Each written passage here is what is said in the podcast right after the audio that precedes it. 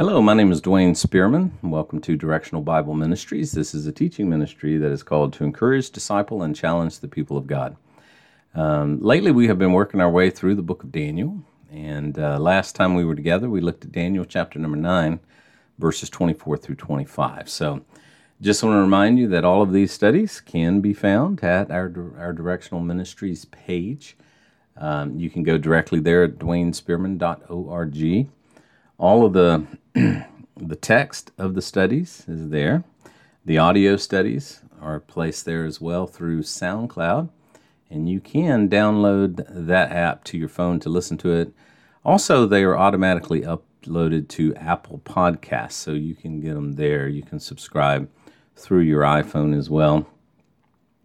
Uh, and then also, the videos are placed not only on YouTube, but now they're also being placed on Rumble. So if you want to check them out on Rumble there. Um, and I do have a Directional Bible Ministries page on both YouTube and on MeWe. So if you want to um, join us over there as well, either on MeWe or um, uh, Facebook. Uh, then also remember that uh, the book is out and um, you can get that in Kindle format or you can get that in paperback. Uh, you can see there it's 250 pages long and it is a verse by verse study through the book of Acts. And again, it's from a mid Acts perspective. I have had several of my students order it and uh, even fellow pastors. And um, um, I just have to remind them that it is from a mid Acts perspective. And of course, that means that the church was not born in Acts 2, uh, but in the middle of Acts. So I make a case for that in, in the book of Acts and mid Acts perspective. So appreciate those of you that checked that out. Uh, today, what we're going to do, I haven't been in front of the mic for quite a while. I was up in Ohio pretty much all this week.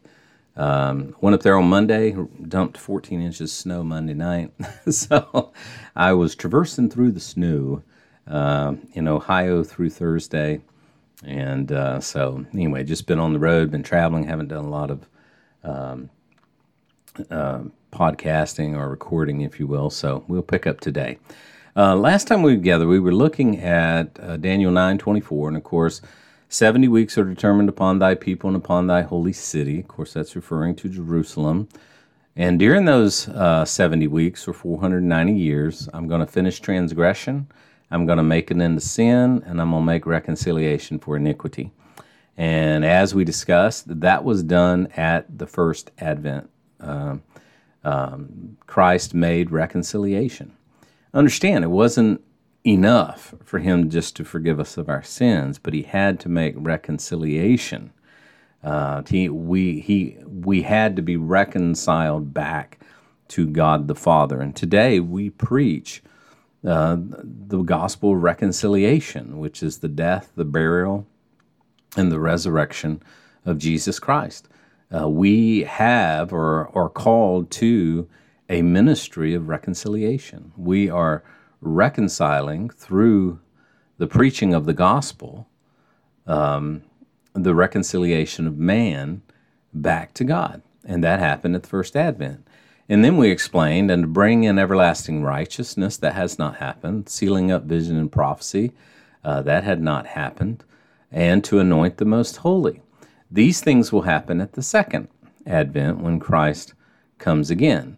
Now, understand, Daniel didn't know that. Daniel, in his mind, being a dispensational thinker, as were the apostles, and I have a study on uh, the apostles were dispensational. They believed that everything was going to happen one after the other. Um, the Messiah would come; he would do all six of these things on his in his first advent. They saw no um, they saw no church. They saw no dispensation of the grace. They saw no postponement. They did not even perceive of the conceive of the fact that the nation of Israel would reject their Messiah. Um, so these things happened at the first advent, the first three, the second three will happen at the second advent. And then verse 25 know therefore and understand that from the going forth of the commandment to restore and build the walls of Jerusalem until the Messiah the Prince shall come will be seven weeks and three score and two weeks.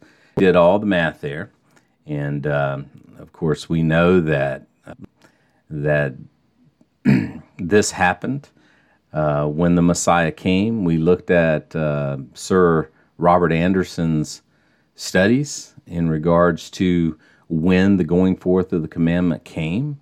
It came in 445 BC, uh, and we know we can even narrow that down to March 14th, 445 BC. So this prophecy is saying that from the going forth of the commandment to build the walls, the Messiah will come in 69 weeks or 483 years. Um, and we talked about that. It was fulfilled to the day. And again, we're talking about 490 years total. So from the going forth of the commandment until the walls were rebuilt, or from the going forth of the commandment for the walls to be rebuilt until the Messiah would come, would be 483 years. And we know that 483 years later, Jesus Christ did his triumphal entry. And we talked about all these prophecies here in this math, and I would encourage you to go back and look at that. We're not going to review all that. But what does it mean? And the street shall be built again, and the wall, even in troublous times. Now, notice the last part of verse 25. The street will be built again, the wall, even in troublous times. This speaks of the rebuilding of Jerusalem by Nehemiah in Nehemiah chapter number 2. That is when the commandment went forth to restore and rebuild the walls of Jerusalem. And it will be done during troublous times. And if we study uh, Nehemiah, we see how much trouble they had rebuilding the walls as they were commanded to do so by Cyrus from the people around them, how they plotted, how they cooed, how they had to work with weapons, a weapon in one hand and a, and a, and a tool in the other hand. Uh, it was rebuilt during troublous times. So read Ezra and Nehemiah. It talks about that. The wall was rebuilt during troublous times. And then notice verse 26 and after three score and two weeks shall the Messiah be cut off. So after 483 years, the Messiah will be cut off, but not for himself. And the people the prince that shall come and destroy the city and the sanctuary, and the end thereof shall be with a flood, and the end of the war desolations are determined. So, in this verse, it's saying that after the 62 weeks, or the 400, the, the three score and two weeks, okay, which is like we did the math up here, um, right here, um, it's, it's 69 years are 69 weeks, which would be 69 times 7, which is 483 years. So after those 483 years, after this Messiah comes, he's going to be cut off. Now, what is that talking about? That's talking about the crucifixion of the Messiah. He would be cut off, he would be rejected, he would be crucified. You remember as Jesus on that triumphal entry, uh, on that very day that was prophesied, um, as he was coming through the eastern gate, um, they began um, to say, Hosanna.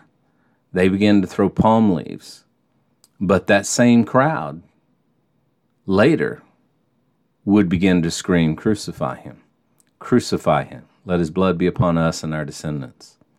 That same fickle, feckle crowd would cry, Crucify him. So as Jesus entered that eastern gate, and we know by the dating that he entered that eastern gate on April the 6th, 32 AD, as prophesied by Daniel. As he came through that gate, they began, they the, then the multitudes who went before and those who followed cried out, saying, Hosanna to the Son of David. Blessed is he who comes in the name of the Lord. Hosanna in the highest. And yet, a few days later, that same crowd. Pilate saith unto them, What shall I do then with Jesus, which is called the Christ? Then all they say, and all say unto him, Let him be crucified. And the governor said, Why? What evil hath he done? But they cried out the more, saying, Let him be crucified. And when Pilate saw that he could prevail nothing, but that rather a tumult was made, he took water, he washed his hands before the multitude, saying, I am innocent of the blood of this just person. See, see ye to it. And the people answered and said, His blood be upon us and upon our children. So this verse speaks of that. This verse prophesies the crucifixion, that the Messiah would be cut off, but not for himself. In other words, his crucifixion wasn't for himself. John 3:16 For God so loved the world that he gave his only begotten son that whosoever believeth in him should not perish but have everlasting life for God did not send his son into the world to condemn the world but that the world through him might be saved. So he was cut off not for himself, but for us. Uh, Matthew 26 39. And he went a little further and he fell on his face and said, O Father, if it be possible, let this cup pass from me. Nevertheless, not as I will, but as thou wilt. He knew what he was walking into. He knew that he was going to be offered up as the sacrificial lamb. He knew that he would be chosen. He would be the sacrifice for, he would be the burnt offering for the nation of Israel. He knew that going into it. And Daniel prophesied of that, that the Messiah would be cut off 483 years later. And he was.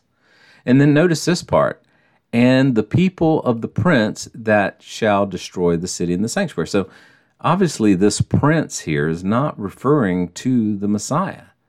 This is referring to something else. This is referring to somebody else. Um, the uh, book I referred to by Robert Anderson is called The Coming Prince, but it's not referring to this prince. okay, it is referring to the Messiah. Okay, um, so he says here, the who is the people of the prince who is to come. You see, there's a difference between the word prince or anointed one in verse number 25. You see there? To restore and rebuild or build Jerusalem unto the Messiah, the prince. There's a difference between this prince and this prince. It's not talking about the same person. Um, this prince, we know that in 70 AD, the Roman general Titus Vespasian came in and leveled the city. He destroyed the city and the sanctuary. We know that this happened after they had cut off their Messiah. The prince came and he destroyed the city and the sanctuary. An interesting note has his was none other than his his this was none other than his his uh, how shall I say this? Uh, let me just read it. An interesting note: his was none other than Vespasian, who was crowned emperor of Rome just prior to Titus. So it's referring to his father. His father was Vespasian, who had been crowned emperor of Rome just prior to Titus Vespasian enter into Jerusalem, thus making him a prince. So Titus Vespasian was indeed an earthly prince because his father had been crowned emperor of Rome just prior to Titus entering Jerusalem and therefore fulfilling this prophecy. And notice, and the people of the prince who is to come shall destroy the city and the sanctuary. And he did this. This prophecy was first delivered here in Daniel. It was reiterated by Jesus in the book of Luke, and it was fulfilled in 70 AD by Titus.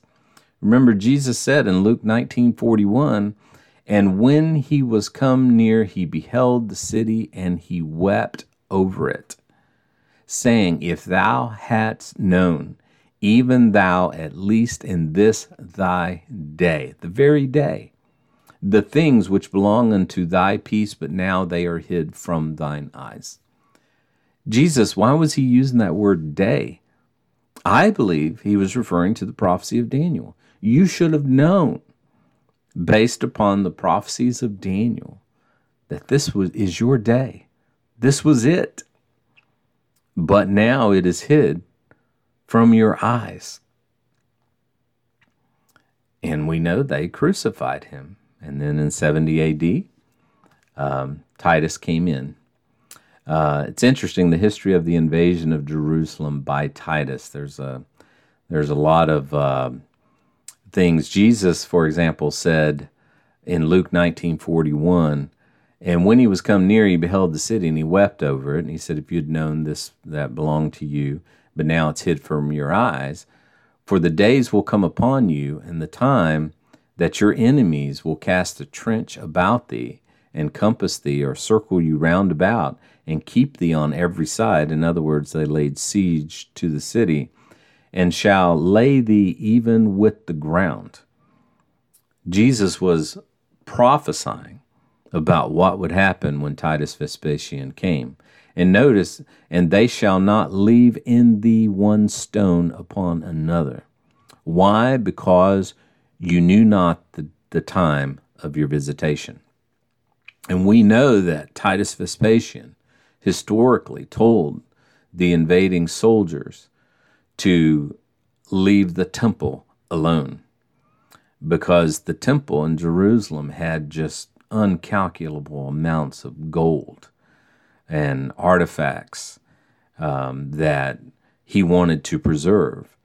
But we know that one of the soldiers uh, threw a torch. Somehow the temple caught on fire, and all of the gold, all the gold inlaid walls began to melt as a result of the tremendous amount of heat.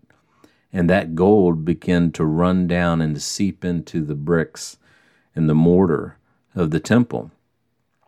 And in their greed, the soldiers, to get to the gold, began to pry each stone apart to get to the gold, thus fulfilling exactly what Jesus said when he said, and they will not leave in you one stone upon another. And then finally, notice it says, and the end of the war, desolations are determined.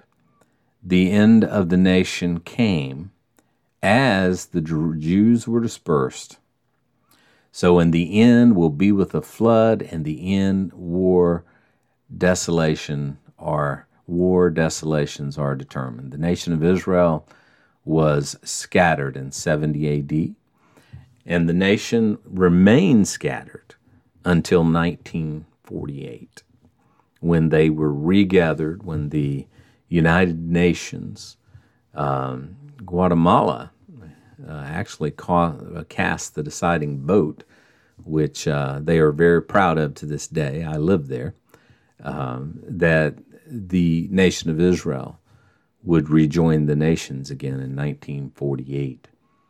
Um, another note of interest I have here the money that was raised in the sale of the gold that was in the temple in Jerusalem was used to pay for the Roman Colosseum that was built by Jewish slaves. Um, amazing that the gold from their own temple was historically used to build the Colosseum that would be used to torture the Jewish people. Um, yeah, there's so much I could say there. Anti Semitism that has been around for centuries.